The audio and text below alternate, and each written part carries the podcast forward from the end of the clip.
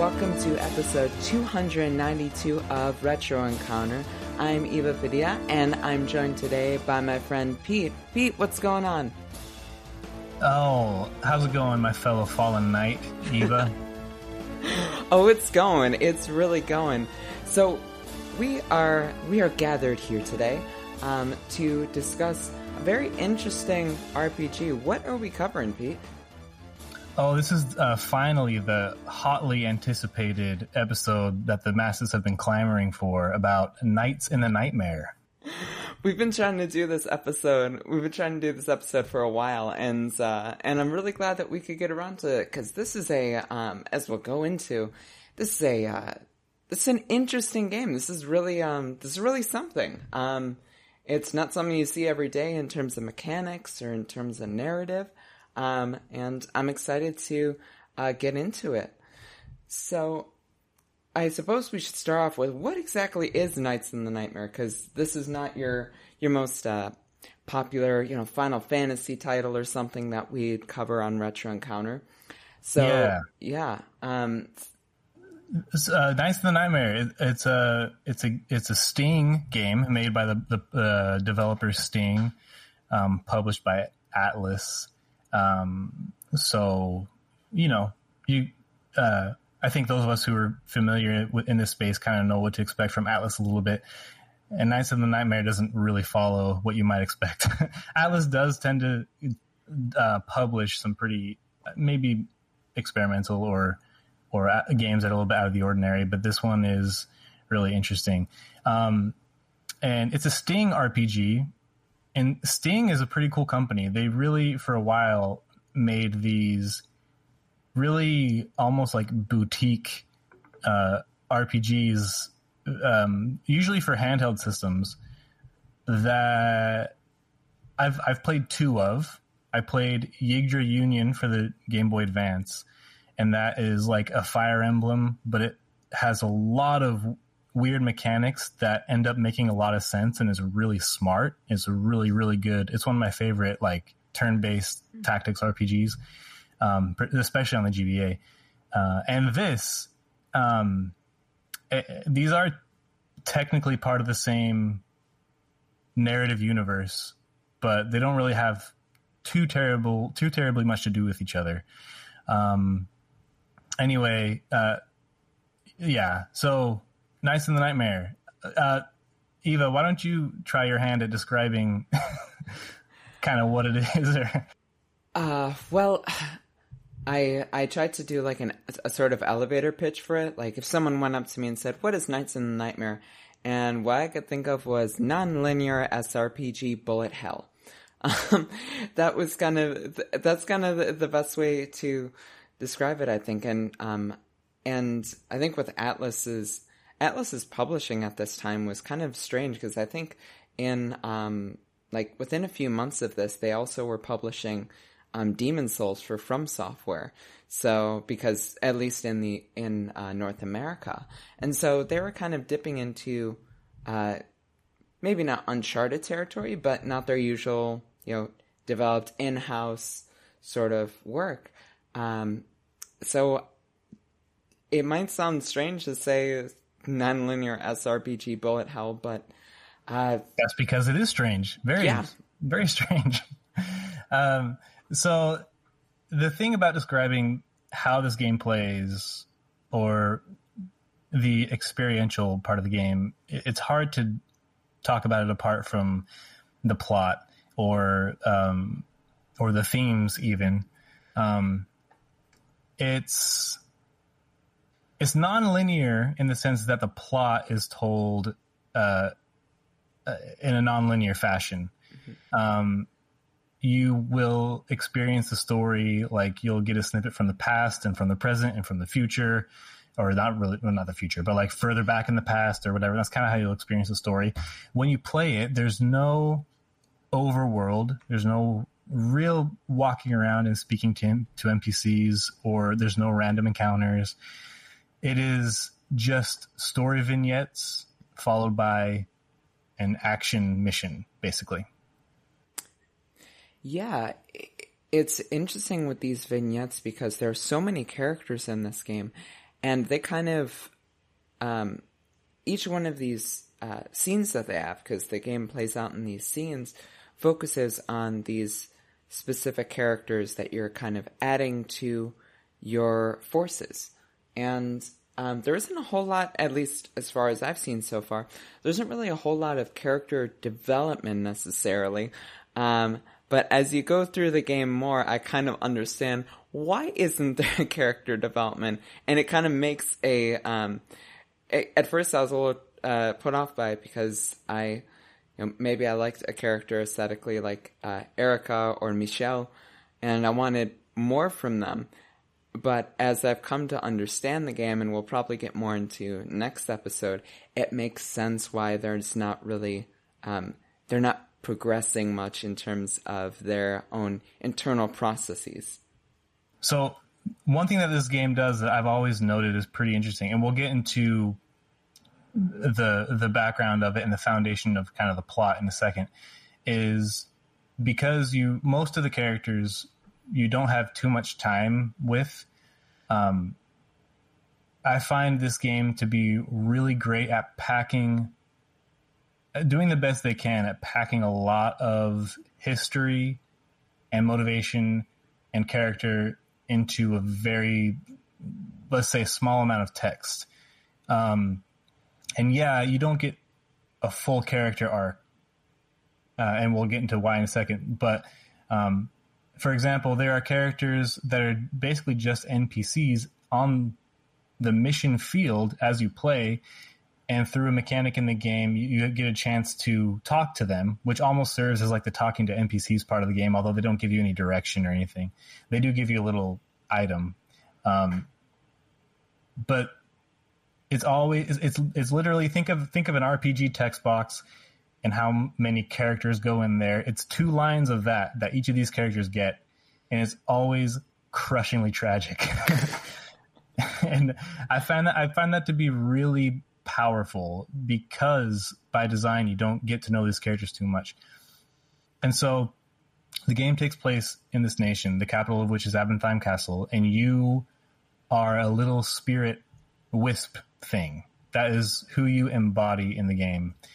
And you're basically manifested as a little ball of light. And um, all the characters you come in contact with, everyone that can be in your party, anyone you can recruit, they're already dead because there was a massive apocalyptic occurrence that happened um, in which the underworld uh, busted through and just in a really short amount of time. And as you go throughout the game, you hear these characters talk during the story vignettes. And what's evident is how little they know about the situation, how surprised, how taken by surprise everyone is. Um, basically, the power structure in the nation is completely crushed. It's, it's chaos, and a lot of people are dead very, very quickly.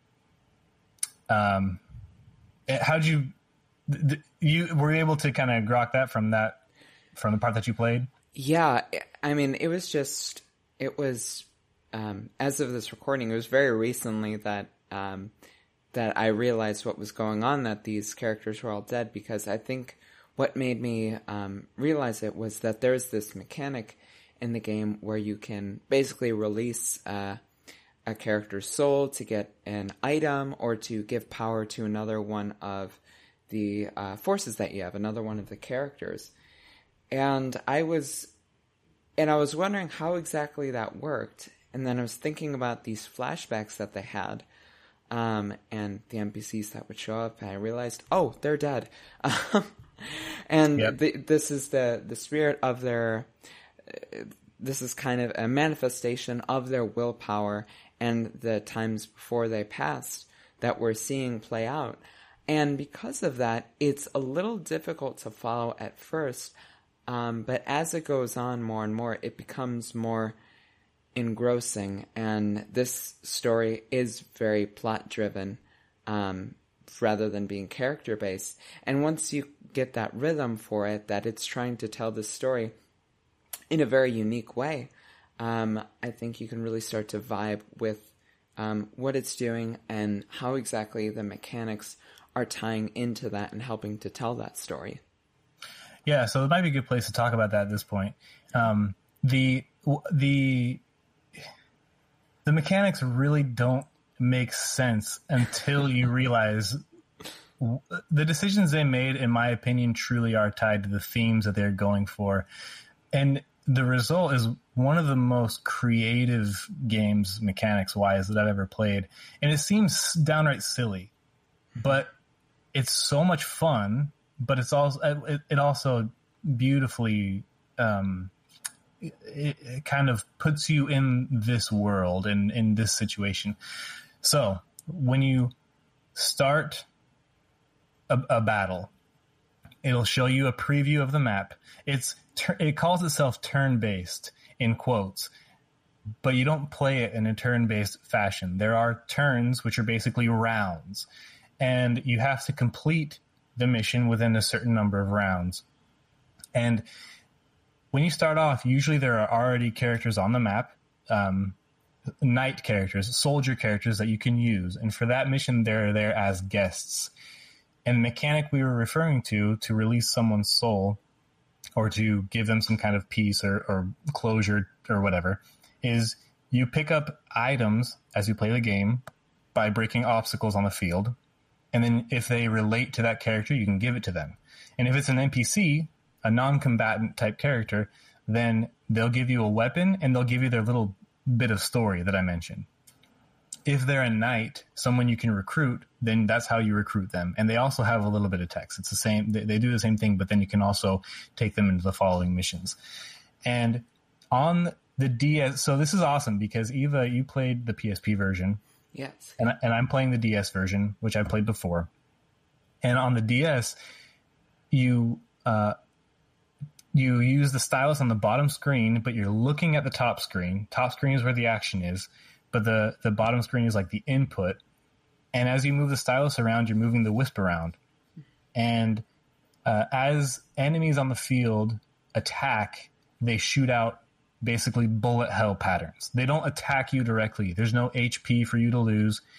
Even the knights that you can recruit, except for in ver- there is a stat called vitality on those knights, and if you use them, their vitality will creep down ever so slightly. There are only a very few number of enemies, including like a boss character that can directly attack a knight and take down their vitality in the process. Otherwise, they basically also don't ever get hit. But when an enemy attacks, they shoot out a bullet hell pattern, and you, as the wisp, have to dodge it. If you get hit, you lose time. So each turn, which is like a round, like we said, uh, they give you about 60 seconds. But if you're not doing anything, even if you're moving around, if you're not doing anything short of interacting with a character or attacking or getting hit, you won't lose time. What makes you lose time is attacking someone or getting hit by one of these bullets, okay? And so when that time is up, the round is over and you have a certain number of rounds to complete the mission. And each knight on the battlefield, it's not like Final Fantasy Tactics where you can select them and move them to a, a spot most of the time, with only a couple exceptions, they stay exactly where they're at, where they are.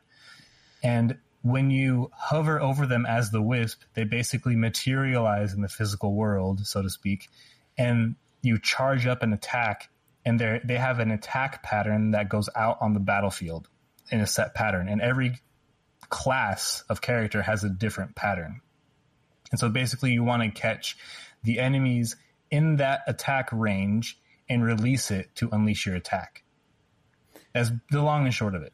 Absolutely, and I um, and I love the fact that um, the wisp essentially is materializing all of this because the enemies, um, your characters, they're just shown as these sort of vague outlines until you hover the wisp over them.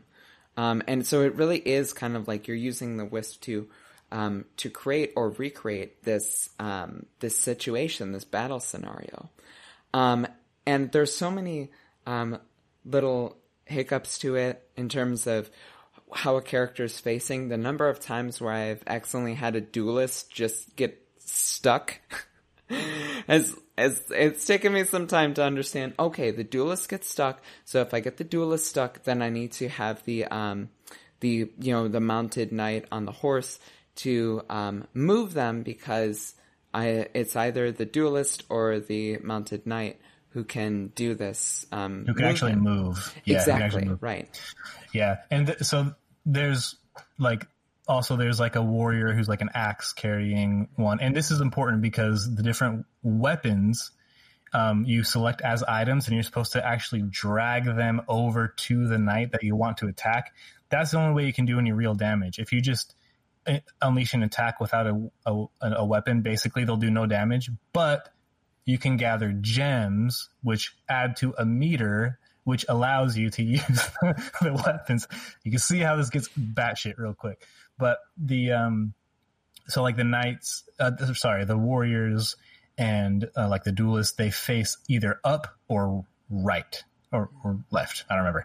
And then the archers, the priests, and the assassins and the wizards, they you want them in the in the northernmost part of the map because they face down, and you can't cause a character to face, face any way they wouldn't face.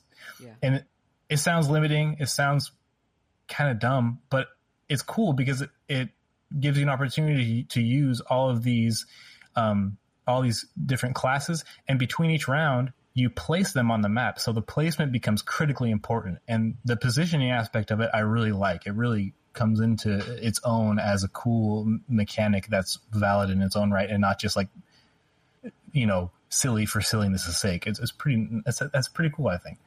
Yeah, I mean it makes it makes sense, and um, it allows you to between each of these rounds really kind of notice what exactly you have to do to be able to accomplish your objective. And for and for each round, your objective may be kind of different. I've noticed that in the earlier rounds, I'm like, okay, this is the um, you know, the first two rounds, usually there's what I've seen is like six to nine rounds or something. Usually in the first couple of rounds, um, what I'll do is I'll have some objects that I've received from earlier levels, um, and the objects will say, "Oh, Michelle might like this," or "Erica might like this," and you set that, and then you're not really focused on defeating the enemies. You're focused on getting those items to those characters, and then breaking open other chests so you can get more items to recruit characters later on. And then once it gets into uh, the later rounds of it, that's when you're going to want to be defeating enemies because between each round, there's this uh, roulette that goes, and and you can choose which um, you can choose which enemies you want to fight. Um, during that, I almost always choose, if I can, choose the spiders because I love the spiders in this game and how they look. Um, they're so cool. Um, I, I like the the big tree like ent creature oh, yeah. ladies. They'll they they will appear. They they obviously don't move, and the I don't think we mentioned this or maybe we did, but elemental affinity is really important. So yes. each enemy and each weapon has an element assigned to it, and you want to get those matchups to get like double damage and all that. Um, the trees will stay rooted and there'll be a certain element and they'll be doing their attacks. They're still shooting bullets at you, but then they'll disappear and then pop up in another part of the map as a different element. Mm-hmm. it's pretty cool. Yeah. There's, there's some there's some enemies you can jam, like if they're about to attack or if you hit them eh, during a certain circumstance, a little like square with a number will pop up, and on the DS, on the PSP too, but probably with with the with the analog stick, you have to take the wisp and whip it around and like each rotation of the square will count down the number, and if you successfully count it all the way down to zero, they'll jam and be stunned for like a turn. It's, it's, it's, oh, pretty cool. Yeah, I, I, hadn't figured that out. I I've seen that before, but I didn't know what to do with it. Okay, some some of the, that same mechanic appears sometimes to change an enemy's element if you want. So sometimes it's a countdown to stun them, and sometimes you can change their element by switching it around, and you can basically, in a very short amount of time, try to select an element that might be more advantageous to you. That's that's. Yeah, I it's didn't know crazy. that. That's that's pretty wild. And um, this roulette, this roulette that you mentioned, each enemy that you kill corresponds to a battle grid, which basically is like playing tic tac toe So you want to connect a row, a column, or a diagonal line of enemies on that battle grid in order to beat the level. That's how you do it. That's how you finish the mission. Mm-hmm. It's not just defeating all the enemies. You have to line them up, and maybe if you want to gain a little bit of extra, extra XP, maybe you don't want to complete a line and go an extra round or something. I don't know, but it's it's and there's like law and chaos, two different states that change the attack patterns. It's so absolutely wild, and it took me the first time I played it like three months of playing off and on before I like got into a rhythm. And I didn't have the obligation of a podcast to play. it. I was just playing it for my own curiosity. But once you get it, it all coalesces, and it's a really satisfying thing to learn such a crazy thing.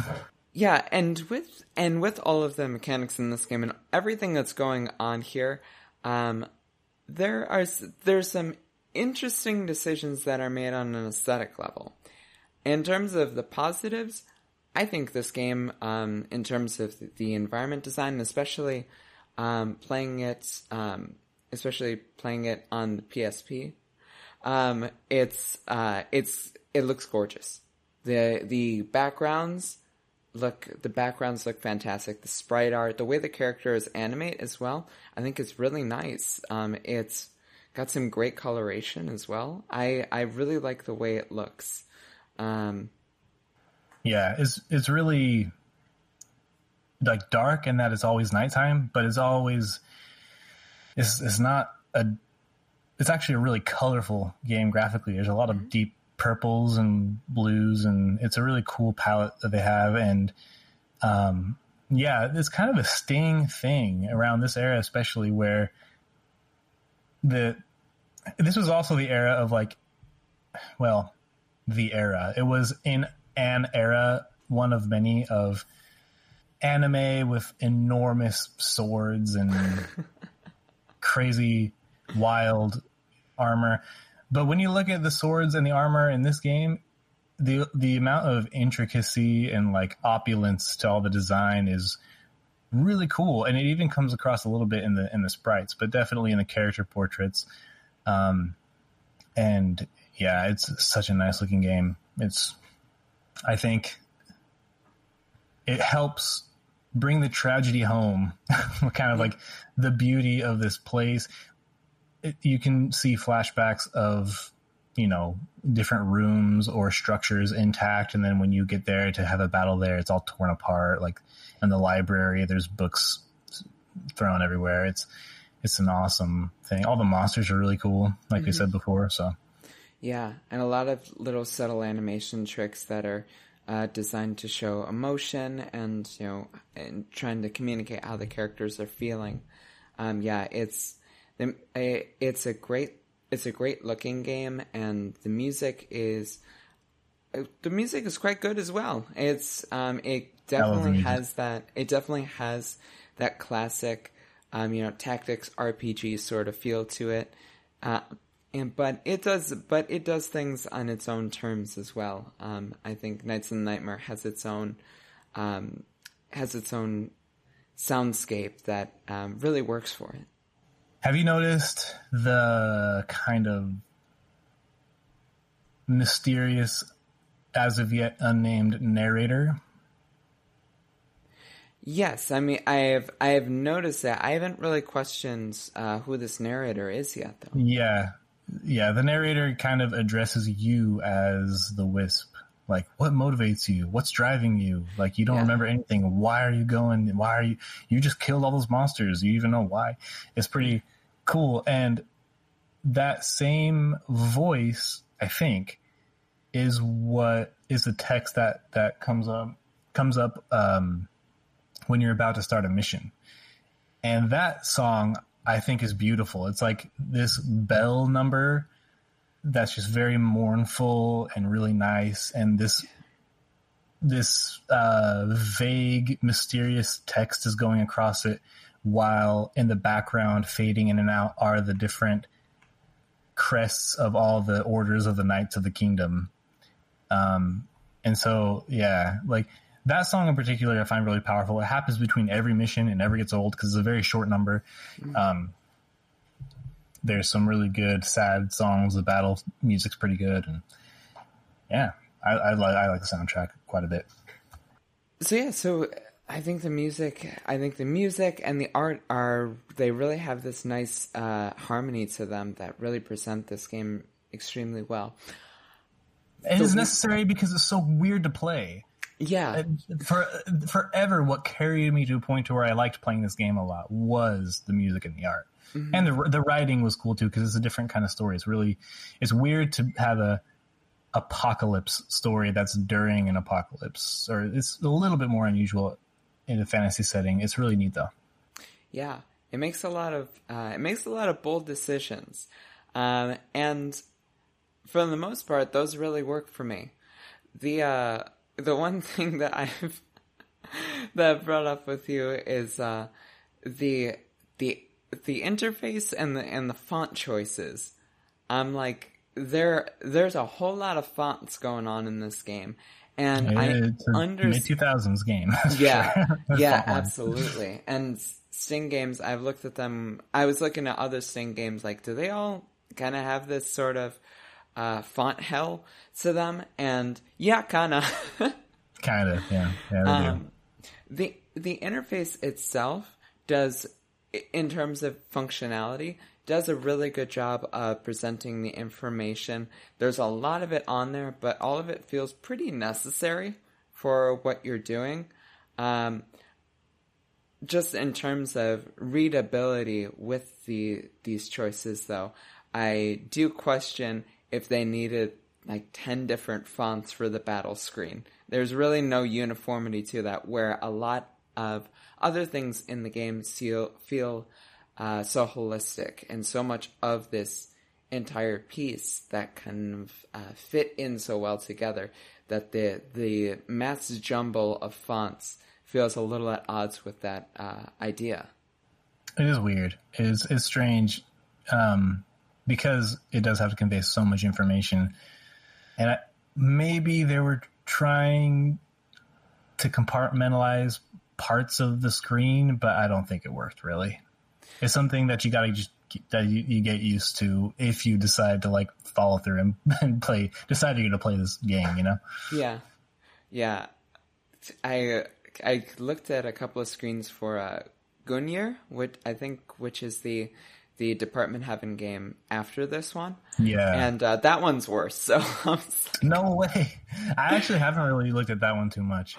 Oh i've, that, I've been meaning to play it but I, on a on every level but that, I would love to play Gungnir, but the, the on the the interface is just it looks worse. Um, but other than that, it it also looks like a, a fine game as well. Um, one thing that's interesting about this story is that this is um, this Department Heaven series. This is apparently episode four of it.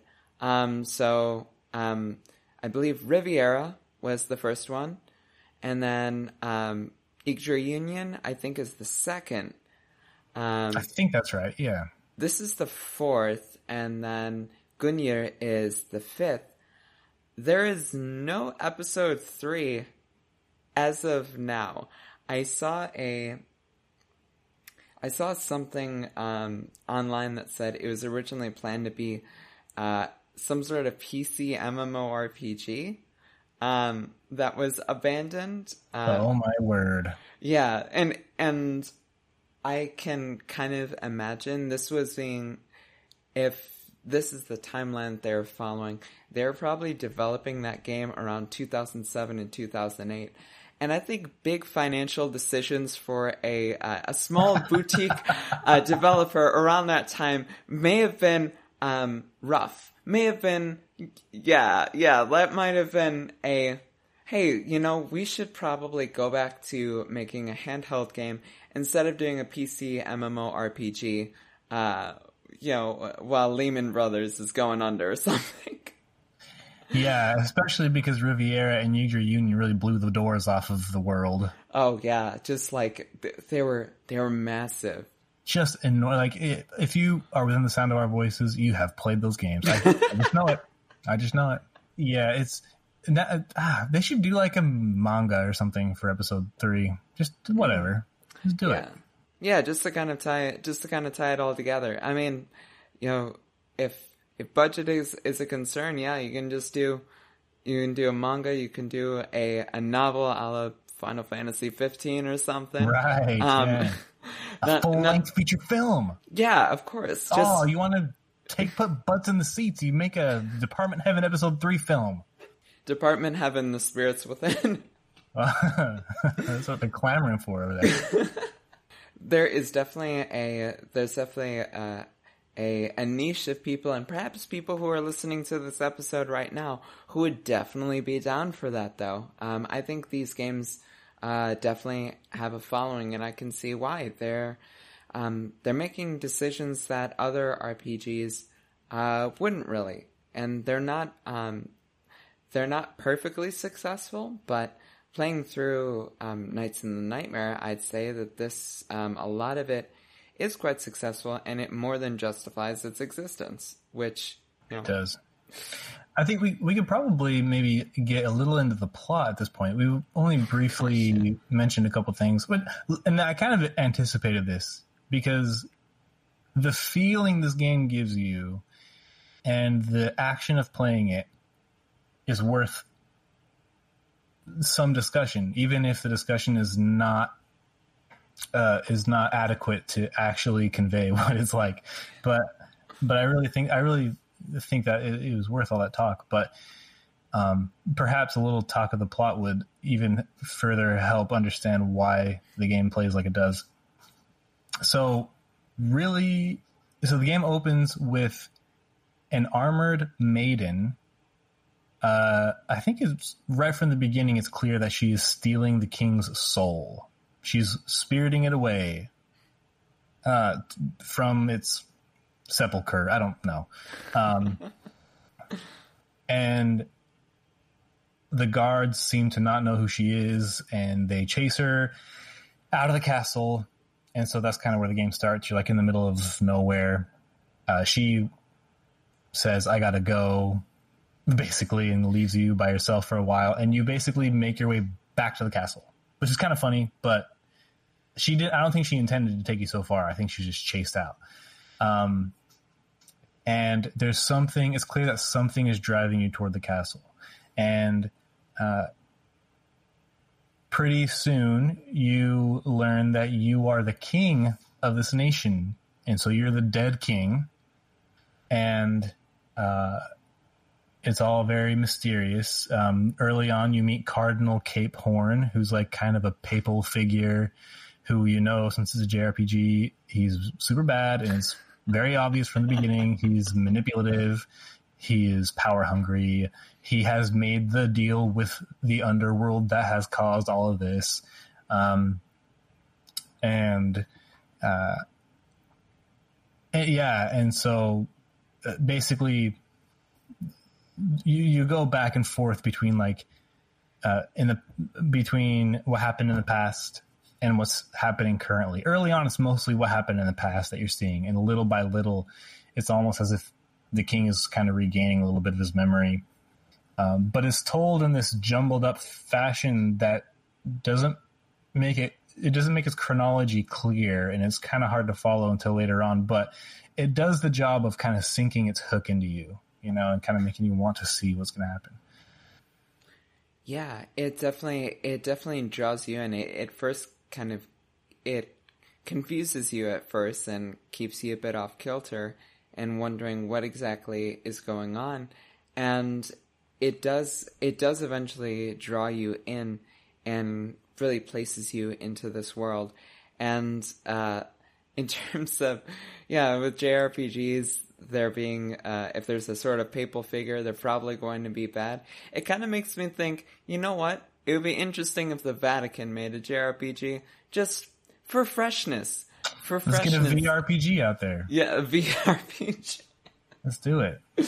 Oh, let's it get, could be let's get their perspective. Mm, uh, the it is so obvious too. This guy walks around. His little sprite is just flowing robes, a huge like not crucifix but crucifix, like like ha- like uh, resting on his shoulder, and like the biggest tome of all time in his other hand. and that's just how he casually hangs out at his house. You know what I mean? Like he's in his ch- his inner sanctum, chilling out, and he's just walking around with this big book. Like, is he reading it? I don't know. Uh, have you met where you are? Have you met? Uh, have you met the? So you you you fought the werewolf, Yes. Right? Yeah. Did you discovered who that is? Um, I- I've I've I don't think I've fully gotten who it is yet. No. Okay, so the the cardinal, you know, obviously was like an officer of yours. He was like, and he was a, uh, a head of kind of, if not like the religious branch of your government, he's someone who interacted with you a lot, uh, the king a lot, and that werewolf who you fight really early on. So you know you you're fighting through monsters in the forest. Eventually, you come across this werewolf and you kill the werewolf. And soon after, you discover that that was the prince, your son, who was betrothed to marry Peach. Have you met Peach? Yes, I believe so. Yeah. So he was going to marry her. That's Capehorn's daughter.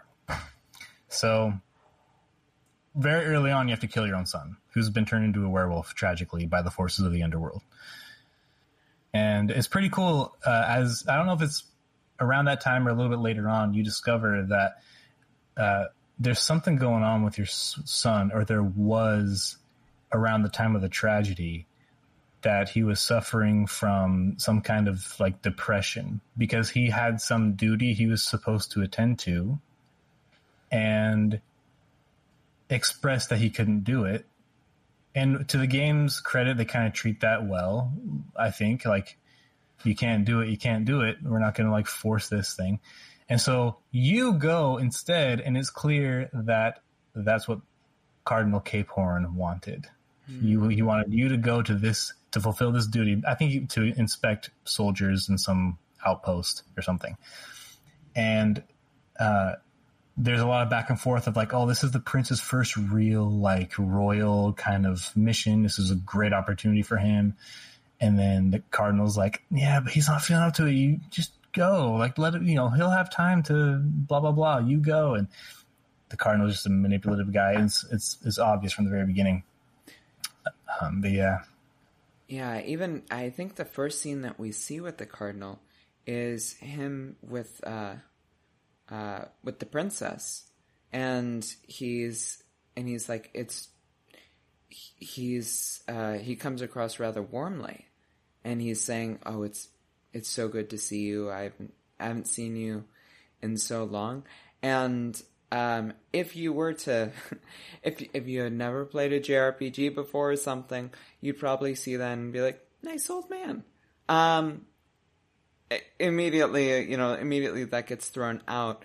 But she is- leaves and he takes a meeting with like Yelma or someone. Yeah. to plan something nefarious. Yeah, exactly. Exactly. Yeah, and he's Yeah. work. You know, he's working with um, kind of these cutthroats and yeah. and everything who have very cool designs. I I like the looks of those. Le- Leonel is cool. Yeah. And Aquila is cool too. She's like a crossbow user, and Leonel has like it's it's hard to describe. It's like a big sword, but it also loops around like the front of him as like almost a scythe or something, or Yeah. I don't know. It's wild.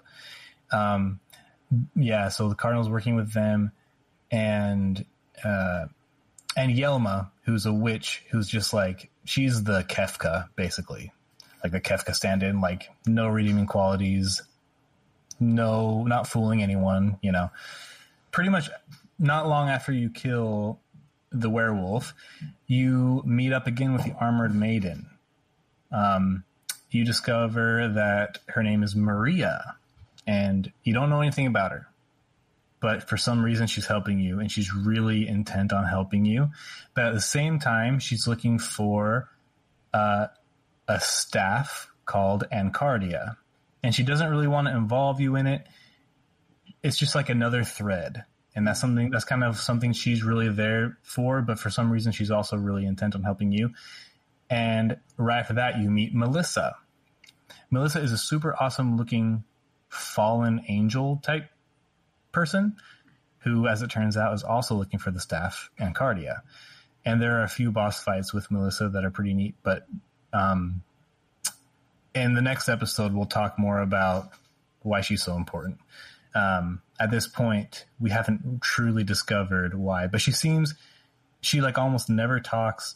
She's really she's very obedient to um, Capehorn and the witch who is very who is, is made clear early on are working with the underworld. And there's another power figure from the underworld that's manipulating everything from Capehorn on down. And then there uh, as you continue you make it back to the castle. You meet up with Maria. You're both kind of trudging along. You split up here and there because she's like going to go here to look for Ancardia while you continue um, the narrator asks like are you looking for your corpse? Like do you want to reunite with your remains? Is that what's going on? Um, and there around that time it shows flashbacks of Capehorn manipulating grand marshal gunther who's almost like your top general of the military um, who's all broken up about your death. He gets yelma to create a replica of the king's armor that's also cursed and he says if you wear this, the people will look to you as an interim leader. It will really help calm their anxieties. Mm. And Gunther, in his weakness and in his emotional state of missing the king, who he was very close to, goes with it and becomes corrupted immediately. And he's also a boss fight. That's very sad. a very sad boss fight. And at this point as well, I'm just I'm blitzing through it because I know um, we're gonna this is all gonna kind of come to a head in the next episode, and there's a lot in the next episode. Uh, at, as the wisp advances deeper into the castle, the underworld leader who is in charge of Capehorn, or who made a deal with Capehorn and therefore basically has Capehorn in his back pocket, says, Hey, why haven't you told me about this? And Capehorn is like, I didn't think it would concern you. I didn't want to bother you with petty things. And he says, you realize this is, this is the one thing that has power over me potentially. If it gets to its potential, it will be able to destroy me. And you didn't tell me about it. And as punishment, he takes Peach and transforms her into like an unsentient winged bird human monster monstrosity thing as punishment to Capehorn. And that's a really good moment because it's clear from that moment that Capehorn is sincere about his daughter. He never intended to get her involved or manipulate her. And it ruins him even more. Hmm. Um, and so, yeah, that's kind of where we're at at this point where we are around chapter 23. I didn't do this in either of my playthroughs, but you can recover Ancardia for Maria, and that that can open up a way to eventually get a different ending. There are several different endings to this game. Um, but the ending I got last time and the one I'm on the path to get right now, in my opinion, is the best canonical one. Because it's uh, just so just so you know, if you want to go for that or like look it up when you get to that point, that might be something you want to see. Mm. Um, but it's up to you. You don't have to like you don't have to do that. Um, uh, but yeah. Anyway, plot wise, that's kind of where we're at at this point. Um, you're in the castle. Everyone's getting kind of freaked out and now there's chaos on both sides. There's chaos on the underworld side, not understanding the situation that they thought they had under control, and obviously on the uh, regular world side, everyone's dead, pretty much. So, uh, and their souls are being kind of recruited to your cause. And that's and that's how it goes. You plays the you plays the wisp. You materialize some souls. You fight some monsters that may have been in the past and and you uh and you take on and you take on the papacy. That's and that's and isn't that just all what we're trying to do? it's just life from how I see it. It's just it's just life. This is just the game about life, and yeah. Um. So I mean, the the the thing about this plot is there's no comic relief. There's no relief. Like my memory and and the, the, the what I'm corroborating right now in this playthrough is that it's just an onslaught of darkness and tragedy and it's over and over because even though the battle's basically over, you're gaining these memories of what happened to these people. and so it's like an inescapable like tragedy. And I give the game a lot of credit for that. It could they could have very easily made given Maria like a monkey pet or something, you know. Yeah. Uh, but the game is very clear in its theming and messaging. Like sometimes there's nothing to laugh at. there's nothing to. Sometimes, you know, it's hard to find a break when you know when when things just suck. Yeah, it is kind of a singularly oppressive uh, atmosphere that I don't usually.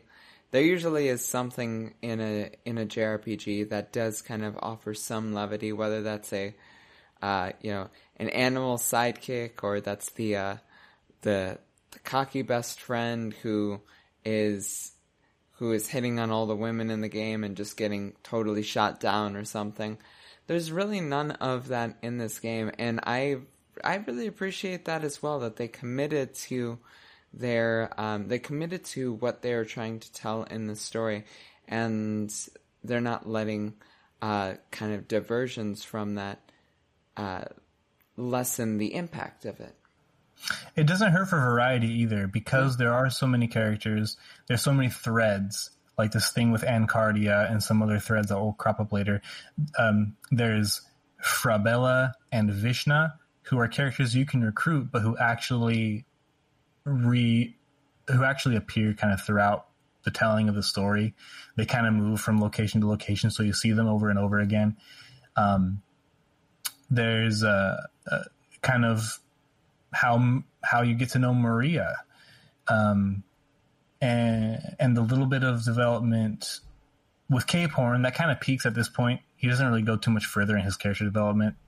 Um, and I, I like plot wise, even though the the tone is consistent, it still somehow avoids getting old. I think. Yeah, there definitely is. There definitely is enough uh, thematic and narrative variety, and just with the number of characters as well. Um, that it doesn't it it doesn't feel like a slog, and because of how fun it is to play, um, it kind of continues. It allows you to continue with that story and engage with it further. It's kind of fast paced because each mission takes, uh, you know, like some of them you can finish in five minutes. Some yeah. might take like a little more, and then the story vignettes are about the same amount of time, maybe five to ten minutes of. Well, ten minutes would be really long, probably not that long, but uh, you know, of story mm-hmm. and of flashing back, and um, those kind of three modes of storytelling it has of like past, present, and like an overarching narrator also break it up in a way that makes it feel quicker.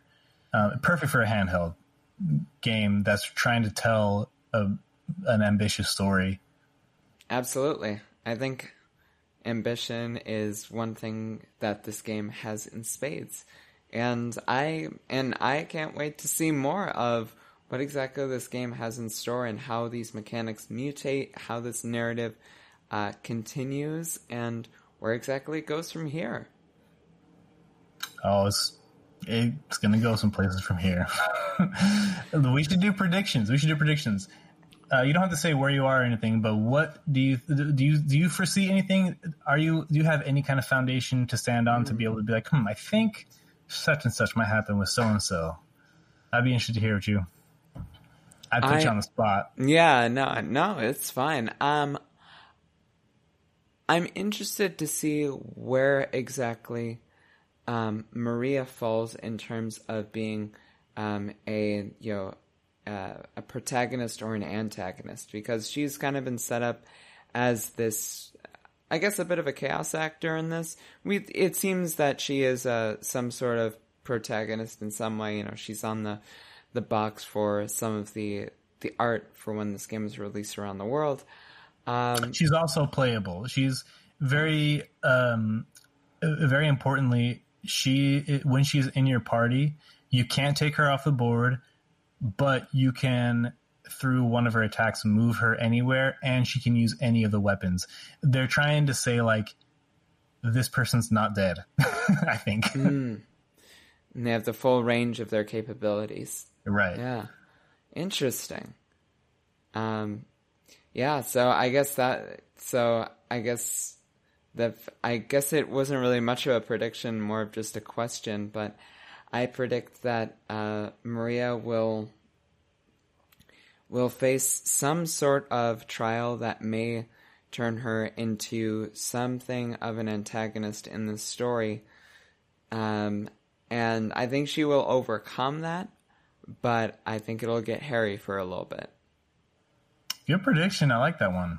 Great prediction. Well, thank you.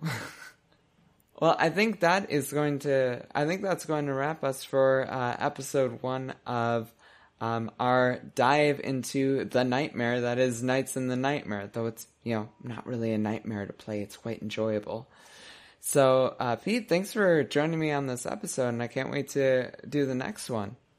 Thank you for doing it. I gotta say, I've kind of been quietly rumbling about wanting to do this one for a while and you've been the champion to like get it over the hump and I really appreciate that because this is like I mean I, I try not to be annoying about like you know we could do Knights in the Nightmare but it's it's very understandably not one that many people are that interested in or, or want to you know get into uh, or you know even the question of like whether or not the audience is like really wanting to hear it, which I totally, which hopefully folks who don't know about it will hear it. That's my hope. Um, but yeah, so I I uh, I appreciate you helping me along on that one, fighting on my side.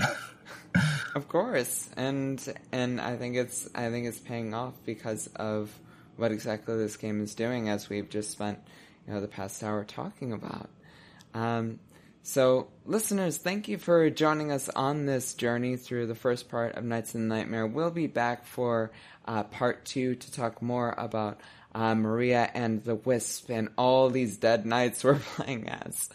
Um, but if you've uh, enjoyed this, uh, we would love it if you would like or rate us on the podcatcher of your choice. Um, we are an RPG fan podcast, and we have three other fine podcasts. We have uh, Random Encounter, which is about random things. We have Rhythm Encounter, which is about music things. And Phoenix Edge, our partner podcast, uh, that usually talks about current events. So if you would like to catch any of those other fine podcasts, you can find them on the podcatcher of your choice, or you can see it on our website. So um, next month, after we're done with Knights in Nightmare, we're going to be having some very fine episodes. We have uh, NieR coming up, some more discussion on NieR, uh, the uh, visual novel Haku, Hakuoki, the Hakuoki Edo Blossoms and such, um, the Otome visual novel. And then we have a, an episode that uh, we'll keep a little bit under wraps for right now, but it'll be a fun one. I'm very much looking forward to it. So, and I hope y'all will be too. And before we head out, Pete, how can we find you on social media or any other contacts? Uh, you can find me on Twitter at Pete Barbero one. Uh, you can find me on Twitch at RG Halfpenny. Right now, um, they released a big update and DLC for MechWarrior 5 Mercenaries. So I'm doing that. But sometimes I play like Genshin Impact on that, and I'm then thinking about doing some more RPG stuff. But it's MechWarrior. Like I don't know what else to tell you. But that's that's a uh, RG Halfpenny on Twitch if you like robots, and um, yeah, P Barbero one uh, on Twitter. Absolutely, and to and to also speak of Genshin Impact, you just wrote a uh, an essay on Genshin Impact uh, just recently that was very interesting about kind of the uh, the politics uh, within that game. So I would very much encourage people to check that out as well. Not so much the politics outside of that game. There's plenty written about that. You can find that stuff. but to I think to the game's credit, the game is saying a little something. Um, uh, yeah. Um, yeah. So yeah, thanks for thanks for reminding me that I did that. Yeah, that's there on on RPG fan. Yes, of course, and yeah, the Genshin Impact is a uh, a complicated entity, but I think you really kind of pulled some things out of it that um, listeners would be very interested in. Uh, I also play it every day since launch and kind of uh, Oh, you and some you and some of my students, you have to talk with them about it. it's so good. It should not be this good. Why is it so good? Ugh. And and listeners, if you would uh, like to find me on social media, probably not talking about Genshin Impact, uh, you can find me on Twitter um, under RPG Fans' uh, usual social medias at RPG Fancom on Twitter and Instagram and Facebook. And you can find me personally as at Eva uh, EVA underscore L-E-E-S on Instagram or Twitter. So with that, everyone, thank you so much for listening, and we're looking forward to be back in to be back next week with you. It is a bit late. Have a wonderful night and good night. Good night.